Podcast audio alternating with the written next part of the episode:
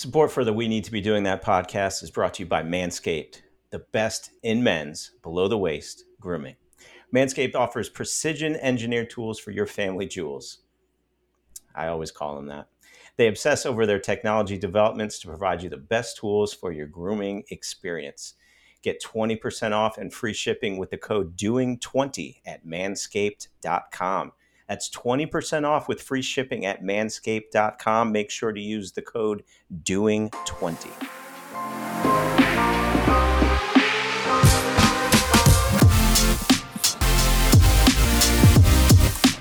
We need to be doing that, a podcast that combines sports, social media content, and life. Though we make no promises, we'll stick to those topics each episode. I'm Jonah Ballo. I'm Keith Steckler, and on this podcast, we'll often focus on the sports content and creative we see and like and share between the three of us. We need to be doing that. I'm Elliot Gerard. These are the discussions we have most days in person or group text, now with the microphones on and recording. We've known each other since 2009. We have experience in ad agencies and marketing, digital content across teams in the NBA, and creative for brands, teams, and athletes. Come on. We need to be doing that.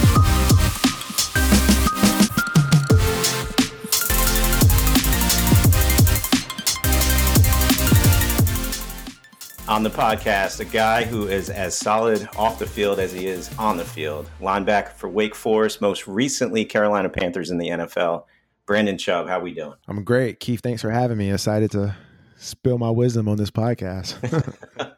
Good. Well, we're missing We Elliot need it. tonight, so we need it. nah, I got you. I'll, I'll help cover. Good. Awesome. So, just to start, you know, for those that don't know, I'd like to just take it back to uh, childhood, if you will, and properly set the stage. So, you came out of Wake Forest. You're signed as an undrafted free agent by the Los Angeles Rams. Your younger brother is Bradley Chubb, linebacker for the Denver Broncos. And your cousin is Nick Chubb, running back for the Cleveland Browns. And guys, it, it doesn't end there. Your father was drafted by the New England Patriots. So, you know, pickup games at the Chubb house must have been something. yeah, I mean, uh, it was that culture, right? Growing up, seeing so my parents, their office was right in between me and my brother's room, and they had the Georgia Bulldog wallpaper. My dad had his framed uh, headshot or you know class picture looking picture, and then he had his team photo, his defensive photo, Georgia memorabilia, um, Georgia lights, Georgia Bulldog light switches, and all my dad's you know memorabilia and, and old hats and bowl hats in the um on the bookshelf. So I always grew up, you know, idolizing my dad and, and thinking how cool that would be to, you know, be in that same situation. So growing up, you know, me, my brother, uh, Nick is our second cousin, so he's a distant cousin. But you know, being able to have fa- family gatherings and always, you know, talk football and see each other uh, grow as football players, right? Seeing the dream become reality. When Nick was a five-star freshman year of high school, when Bradley uh, grew four inches from his junior year to his senior year and got you know 30 offers in one summer off a torn ACL. So just being able to see all that matriculate was was was beautiful. I know you're the older brother, but that bond must have been special because so those two guys go in the same draft class. But I read that you took a helicopter to the draft. Is that true? Yeah, it's true. So the story behind that, I was going into my second year, uh, coming off an ACL tear. So going into my third year, actually, I was in OTAs with the Detroit Lions, going on year two with them. I was on IR the whole season. I tore my ACL mini camp the fall, the year before, and so I'm in the phase where I'm, I'm coming on almost 11, 12 months. So I'm rehabbing my ACL uh, there with the team. Patricia just became the head coach, so he's trying to change the culture and is you know new sheriff in town.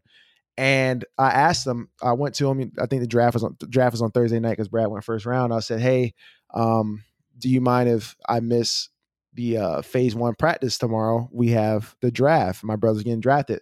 And he he looked at me and he said, "Who's your brother?" Um, and I said, Bradley Chubb, blah, blah, blah. He's getting drafted. And he said, uh, well, you, no, you can't miss it.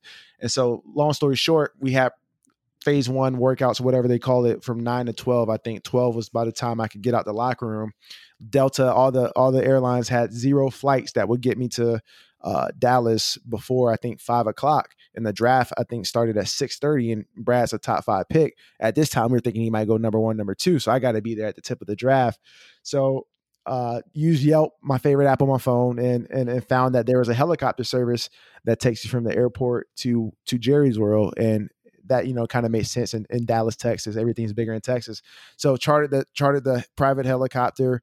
It probably was a you know a, a five minute flight, but it literally took me over all the traffic and put me straight next to the next to the uh, AT and T dome, and was able to walk across the parking lot and get there on time. I, I literally, if you watch the clip on NFL Films when I entered the the green room, I literally get there and and the pick number one is already in. They just haven't announced it. So literally by the grace of God, I got there in time and was able to take care of business and, and watch that moment. That's the move, right? The helicopter move is, is, a way to make an entrance. A way to make an entrance, and it gave me the best Instagram photo of my life. So to this day, that's still my best uh, best Instagram photo of me coming out the helicopter, the the the, the blaze still chopping above me, my suit, jacket, blazer, kind of swooshing with the air, and I'm walking with the suit in a in a, in a duffel bag in my hand. So it was pretty pretty cool experience. That was my draft night, you know. So you took over.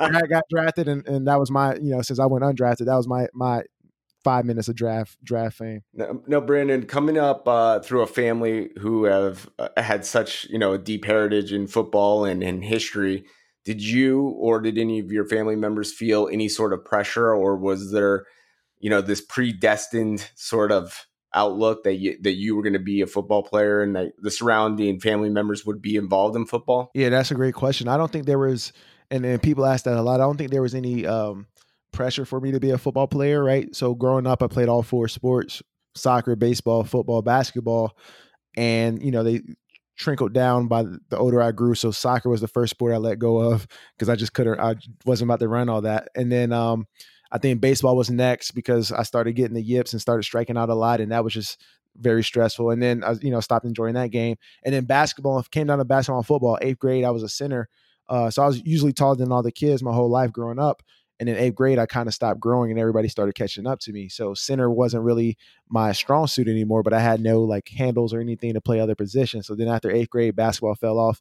And that's when I, you know, focused on football. But it was never no pressure. It wasn't like my dad was saying, like, hey, at the, the moment he walks, he, he's stepping on a football field. It, you know, my dad wasn't taking me in the backyard and throwing bullet passes at my chest and, and screaming at me to make me catch, you know? So it was just kind of one of those things. Like I said, I, we, we kind of looked at him as our superhero. So we wanted to do things that he did and, and emulating him and being able to take that same picture in front of Stanford or uh, Stanford Stadium with the red and black on. So, but it, I mean, it was one of those things that if we if we did a sport, he was going to be hard on us and, and make sure he pushed us, make sure we, you know, did the best we could in that sport. But if we didn't want to do it anymore, I mean, he was fine with that. I mean, I, I remember the day I wanted to quit basketball and I was so nervous to tell him because, you know, I'm eighth grade and he's spending all this money for me to play AAU basketball and stuff. And I told him, and he's like, well, if you, you don't want to do it, like, all right, we won't show up at practice tomorrow. And he's like, are you sure you want to do this? I'm like, yeah. And then that was it. So it wasn't really pressure, but, you know, being able to follow in his footsteps was definitely a goal. Now, how was the um, the college process? I mean, Wake Forest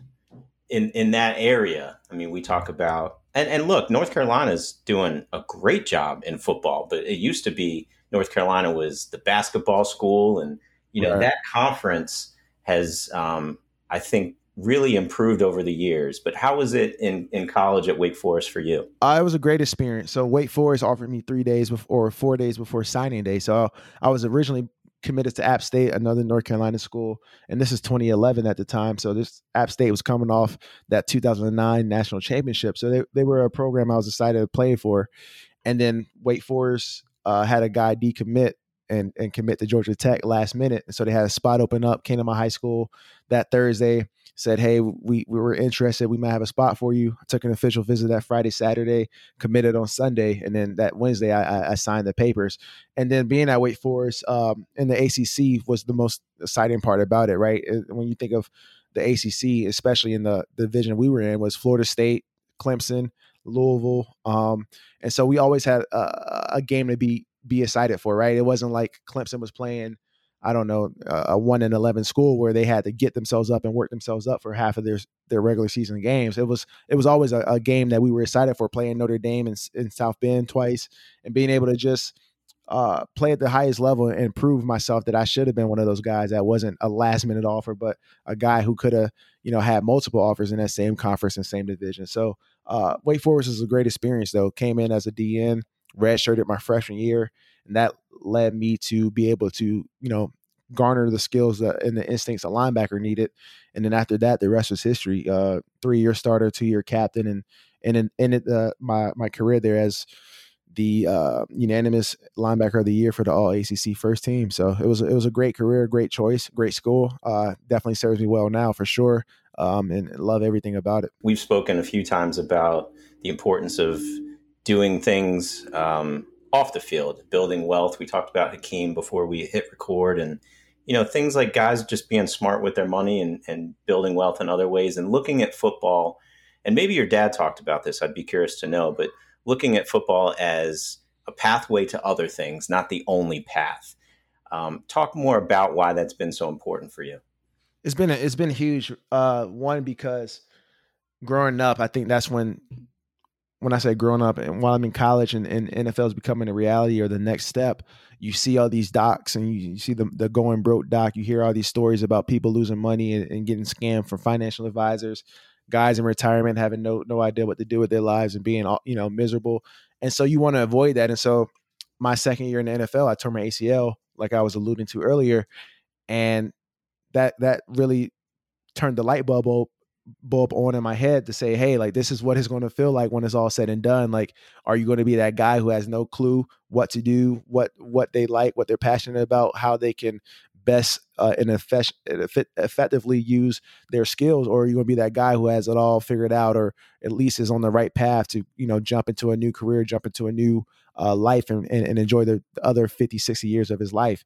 And so that really turned the light bulb bulb, and I started uh, doing a lot of things, internships with the NFLPA. I did a pair program, which is the NFLPA has you come out to their headquarters once a month for three months and you do a workshop for three days and all these things, you know, networking, building my interests, knowing what I like, what I don't like, what I am good at, what I'm not good at, and, and really just gaining experience for the resume as well and being able to uh, use the shield. Justin Forsett, when I tore my ACL, my agent lives in Dallas, Texas. I got my surgery done in Dallas by the Cowboys doctor, and Justin Forsett just happens to be his next door neighbor. And so Forsett's last year in the league when he after he retired was the, with the Detroit Lions, which was the year I was a rookie. And so me and uh, Forsett knew each other. And he he was always that wise guy in the locker room that was always getting the younger running backs in check or you know talking sense into them.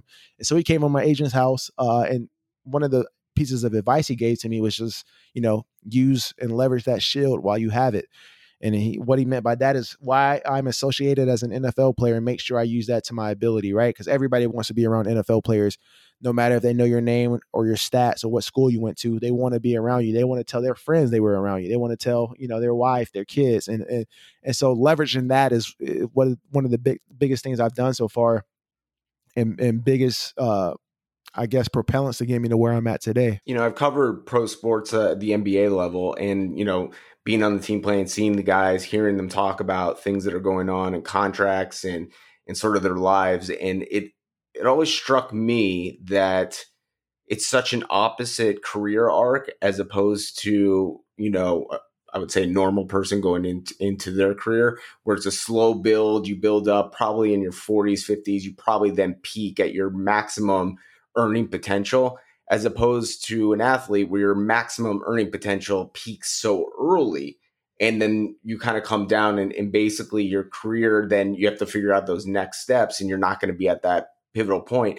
What do you think is the biggest stumbling block for maybe some athletes to, to gain that understanding? You were so proactive in getting ahead of it and, and what did you see from maybe some of the guys around you or younger guys that maybe created a difficult step to get to where you you have gotten to Right. No, that's a that's an interesting point, and I can uh, talk a lot about that. I'm gonna actually answer your question first, though. What I saw, and I got lucky, right? And and and I believe everything happens for a reason, good, bad, or indifferent. Everything happens for a reason, and so you just got to embrace that reason and find out how I can, you know, make this reason worth it.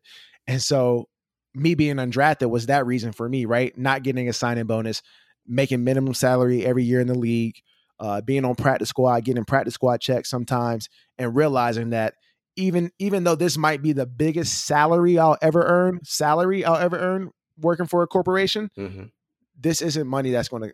Uh, you know, I'm, I'm 22 at the time. This isn't money that's going to change my life. This isn't money that is going to, you know, put food on the table for my kid when they were six six years old. So being able to uh, know that and, and realize that and just realize reality, right?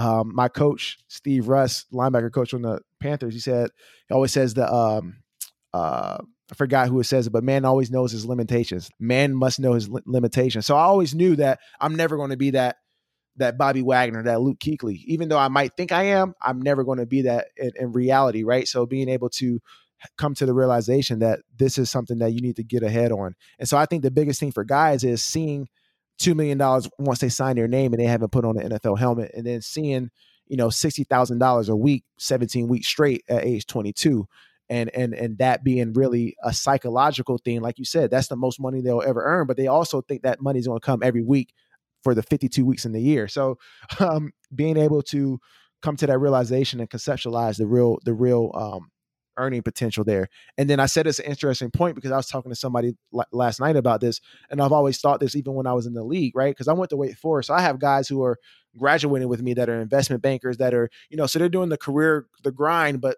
at age 27, they're, you know, in a great position. They're VP at their firm, their partner, they're they're doing something, you know, special. And so you got to think of, I'm an econ major, so I, I always think about opportunity costs, right? So the opportunity cost for me to be 28, make less than $2 million, and then had to start a mm-hmm. career versus somebody who was 21, 22, was an investment banker, made, you know, breadcrumbs, stayed up, you know, 19 hours a day to work and now he's 28 and now their or earning potential arc is even higher and it's only going to go up versus me i just did like a j curve and i dipped and now i'm kind of in the negatives relative to my my former compensation and now i'm climbing that and i'm 10 years behind. So uh, it's, it's, it's interesting interesting to uh, always conceptualize that as well right? And so that's why keith to your earlier point being able to um, uh, work on your off the field stuff while you're while you're still playing and, realize that you got to have something ready for you uh, post career. It's so amazing too that you had that you know view of it and was able to really intellectually break it down and see the future there.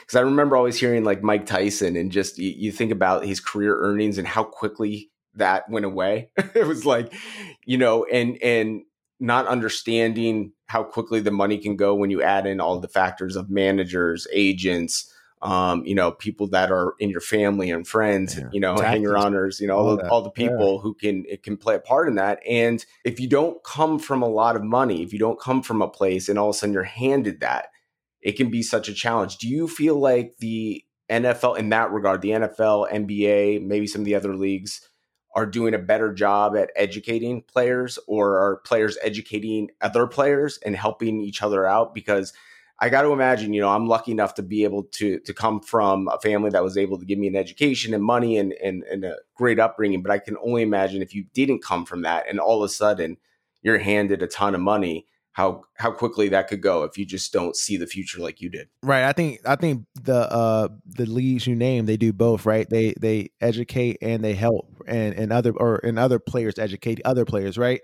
And so the information is out there now, right? If, if people are going broke in 2020 after they play an NFL uh, career, NBA career, I mean, that's just the information is out there, and, and people are doing everything they can to help. There's resources on the NFLPA. As soon as you log in on their website, you'll see five different resources talking about financial stuff off before you even go to another page. So, so the information is out there, and then the players know, right? Like I told you, I grew up watching the ESPN 30 for 30 broke, which is very interesting. But at the same time, you're realizing like guys you naming I watched the Profit episode with Mike Tyson and, and or not Mike Tyson, uh, Evander Holyfield. Yeah, I think he made 110 million dollars in career earnings, and he has no pennies to his name. Not literally, but it, it was sad. So the information is out there, and being able to um, just uh, use it and use it to your advantage. And and if if you go honestly, you just chose to ignore it. And, and to your point, a lot of these players, uh, NFL, NBA, MLB, whatever it may be, come from households where they're they're parents make less than what they make in a in a game, right?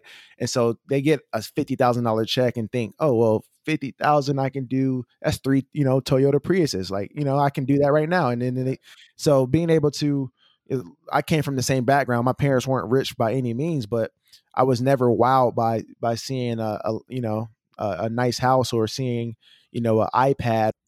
LeBron James and what he has been able to accomplish is sort of flipping the script um, he's taking these things under his own power, his under control, his guys that he wanted, and I think he's kind of flipped it on on the league. also the contracts, right? He's like, no, I'm not going to sign a long long term contract. I'm going to make, I'm going to put the pressure on the franchise, on the team to continually approve and put a championship squad around me. And he's kind of figured this out throughout his career. And I've found it fascinating from the outside looking in and saying, like, this is the blueprint. Now, not everybody's the LeBron James, right? But he is showcasing how do athletes now empower themselves. And I think Keith and I have talked about this a lot. And what we want to do in our careers is to work with athletes directly and, and they should, they own their content. They own their platforms. There, there's not a need necessarily for the ESPNs, the Bleacher Reports, all these other things.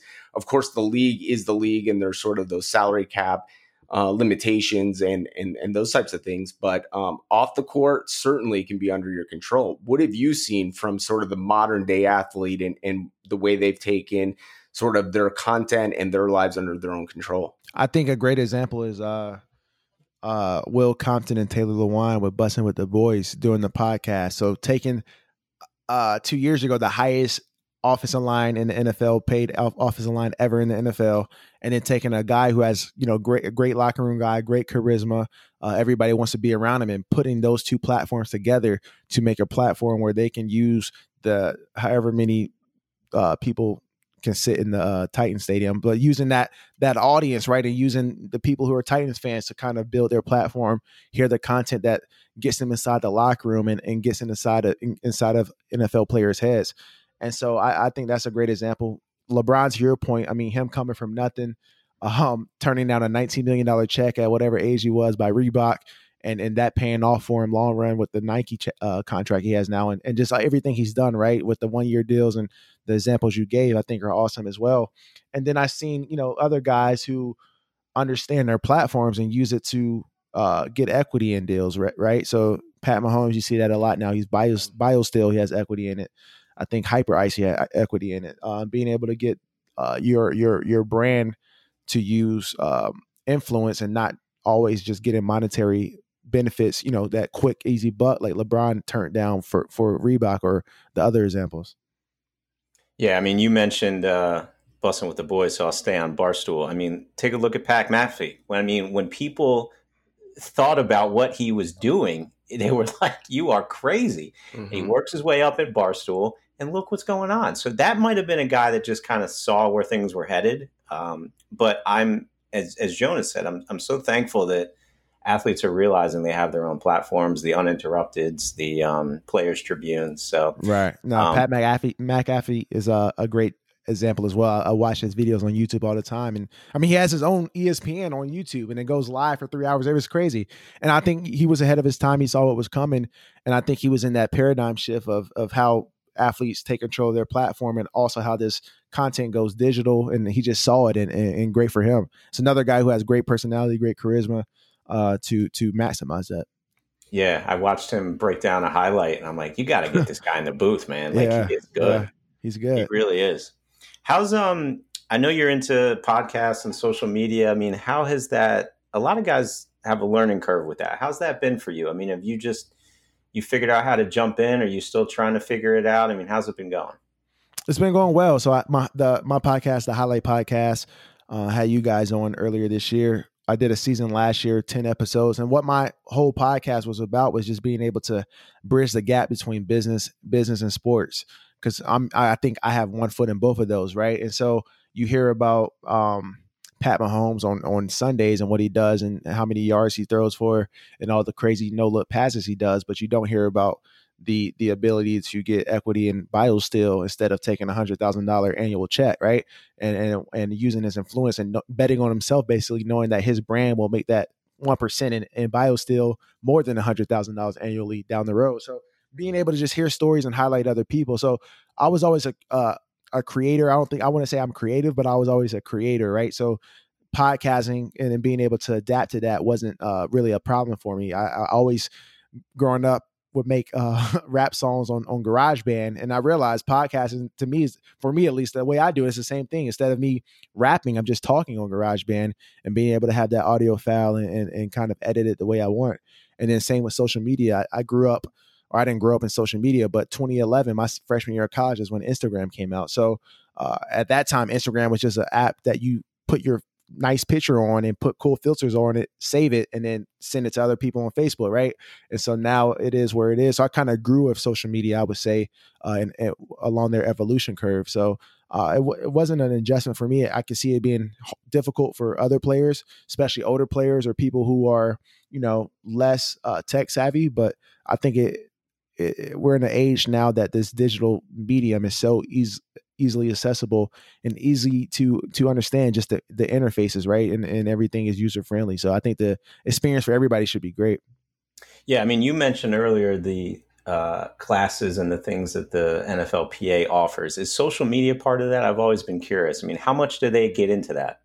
Yeah no that's not a class they offer. They only get into social media when they do rookie, rookie symposiums or when the nflpa rep comes and talks to your team at the facility and the the the depth of it is, you know, making sure you know everything you put on social media is endorsed by you you know so a like is an endorsement a retweet is an endorsement and, and, then just the, the the the conduct you should have on social media right? Not not being able to uh, control yourself when you have a bad game and some you know random guy with no twitter picture tells you know your mom effing sucks and you not retaliating and, and, and really taking your anger, you know, because you're a brand as well and you're a representation of that organization. So things like that, just, you know, housekeeping, but nothing uh, as far as maximizing it and, and being able to use it uh, to your your your highest potential and effectively. It's mostly fear based, right? It's like, hey, don't do this, don't do this, don't right, right. don't ruin our brand, but not right. like, hey, also there's this whole aspect of it where it can help you out and it, right. it can provide some money and, and, it'd be nice if the you know because i was in those meetings too with uh, the Knicks pr team and they would go over mm-hmm. that stuff which is important too of course there certainly would be some education and, and some opportunities that you could at least present to athletes and say listen there this is available to you you have a platform you don't have to go to these other ones sponsors will come and pay and then that's right. another way to generate some revenue for yourself perfect segue into name image likeness so you know the the idea that ed o'bannon basically changed that whole landscape with college teams and being able to put um, or sell player jerseys with their names on the back of them um, obviously the video game and he's you know been battling this in court for what decades now i feel like. It's been a long time. And then now for this nil sort of ruling to come down and for now college athletes too they're going to look at a landscape and saying well wait a minute I can now build out my brand much earlier and it doesn't just have to fall in line with what the college university is. Do you have any thoughts on, you know, NIL and, and how that's kind of changing the game now? Yeah, I think it's, I saw an example the other day actually of how it's changing the game. And I think colleges will be smart to get ahead of it because it's inevitable, right? And athletes are using their voices nowadays, even at a, at the collegiate level, like Trevor Lawrence spoke about Black Lives Matter when Dabo still hasn't, you know, gaming said Black Lives Matter. You know, so being able to realize you're you're the most sought after player for the past three years and you haven't been eligible for any of those three. So being able to uh, jump ahead of that, right? And I saw USC they have a um, something Boulevard, right? So they have like a red carpet where these. I just sent that to Keith today. Yeah, yeah. so these student yeah, athletes great. are being able to get partnerships or get at least exposure to the Hollywood scene if that's what they want to do, and and um and that's going to become big for those guys because of recruiting, because of athletes knowing that well, I can go to USC. It might not be the same, you know, degree when I step in a boardroom at Stanford or, you know, uh, UCLA, but at the same time, I can take this advantage and, and use this to push my career after football. And so uh, I, you see it with Nebraska as well. So that's where Will Compton went to college. Open Doors, their uh, guy is from Nebraska as well. So Nebraska, you know, being able to to get ahead of that and really use that as, as a recruiting pitch. And especially USC is a great example because when I was in high school, USC was Reggie Bush and, and all those guys, uh, Matt Leinart and, and Mark Sanchez. And that's when they were at the you know top of their game and now it's the clemsons the alabamas and you don't really hear much about usc so using that as a recruiting pitch and, and kind of changing the culture there, I think is an interesting dynamic that will take place when colleges have to step up, right? Because now USC can offer 10 times more than Clemson in their putt putt uh, indoor facility, right? yeah, it's so, it's it's going to be an arms race, right? Like right, it's not yeah. only just the gyms now and the the weight rooms that are going to attract right. the the players; it's the other stuff too. Um, Brandon, finally, we'll get you out on this, and I just you know I uh, I'm a big fan of like Tim Ferriss's podcast. He always asks, you know, his guests what their routines are, what their daily routines. As a athlete like yourself and also involved in all the other elements in business and what you're up to with the podcast what is a day in the life of brandon chubb? Like what are you up to? What are some of the routines that you like to follow and and kind of the life that you lead now? Yeah so uh, that's a great question. I uh, started a venture capital firm two months ago and what my firm is is is we're investing in early stage companies. We're using this to create value for our investors and using our leveraging our platform, right? Leveraging the shield to be able to win these deals, get deal flow, get access to great opportunities, be able to get co-investment opportunities for our LPs. And also on the on the opposite end, our LPs are professional athletes, right? Because they have higher accesses to capital at an early age. They have platforms that can actually add value to these companies we invest in. And so really just creating a, a ecosystem where both of those can live and be mutual mutually beneficial to each other. And so me being a free agent right now, my days are I wake up, work on venture capital stuff, and, and we're, we're launching a fund quarter one of 2021. So a lot of that work is happening right now, right? The pitch deck, the funds, the getting the deal source, uh, checking out the deals, getting more deal flow, talking to investors, and really, really doing all the all the uh, steps. And so my my day is you know wake up, do that for five or six hours, depending on how busy and how uh, how many emails I have or how many you know meetings or whatever, and then work out. I work out Monday, Wednesday, Friday, stay in shape, uh, and I think that's a stress reliever for me as well, just to get my mind away, get uh some uh some stress out, but also feel good about yourself because I think that's important, especially in, in, in COVID, right? Being able to kind of move around and when you're stuck in the house and everybody has their home office now as you two guys have great home offices i can see in the background and so um yeah and, and then get back to work and i'm i'm the type of person that i can't just really lay around i can't really just watch four hours of netflix and not feel like shit even if i was that's where know, we differ brandon and, and, it's fine. Everybody's different. My wife is, you know, there's nothing wrong with it. My wife is the same way, right? And and so she'll watch, you know, two or three episodes and I'm just like, babe, we got to do something else. Like I got to, you know, I, I got to do something. Right. So, uh, just working on that, working on, um, myself as well, just, you know, working out and, and yoga, but also self reflection, making myself a better person, whether that's being, you know, a better podcast host, a better, you know, teammate, uh, athlete, brother, husband, whatever that is. So that's kind of the daily life right now. So listen, where can people find you? Anything you want to plug? What should people look for? I mean, you mentioned the venture capital firm, but what's next for for Brandon Chubb? What's out there that people should be looking for? Yeah, I think that venture capital firm is what's next. It's called Captain Partners. Um, that's going to be something that I think is the next career for me, right? And being able to be uh, a 56 year old and still investing in early stage companies, but at uh, a $500 million fund size instead of a $500,000 fund si- size, which is what we're doing right now. So that's uh, next. You can find us on Instagram at, at Captain Partners. Uh, like you mentioned, the highlight podcast is something I'm gonna come back into season two. COVID kind of messed me up because I like to do all my you know interviews in person, but obviously travel is not the same anymore. So that's at the HLP, and then Chubb Foundation, my nonprofit that me and my brother co-head, uh, where we invest in Atlanta and Denver communities and the surrounding, you know, communities uh, with our youth and, and and kind of mentoring health and education and wellness. So those are the three things you could check out for me. My Instagram personally is at Chubb as well.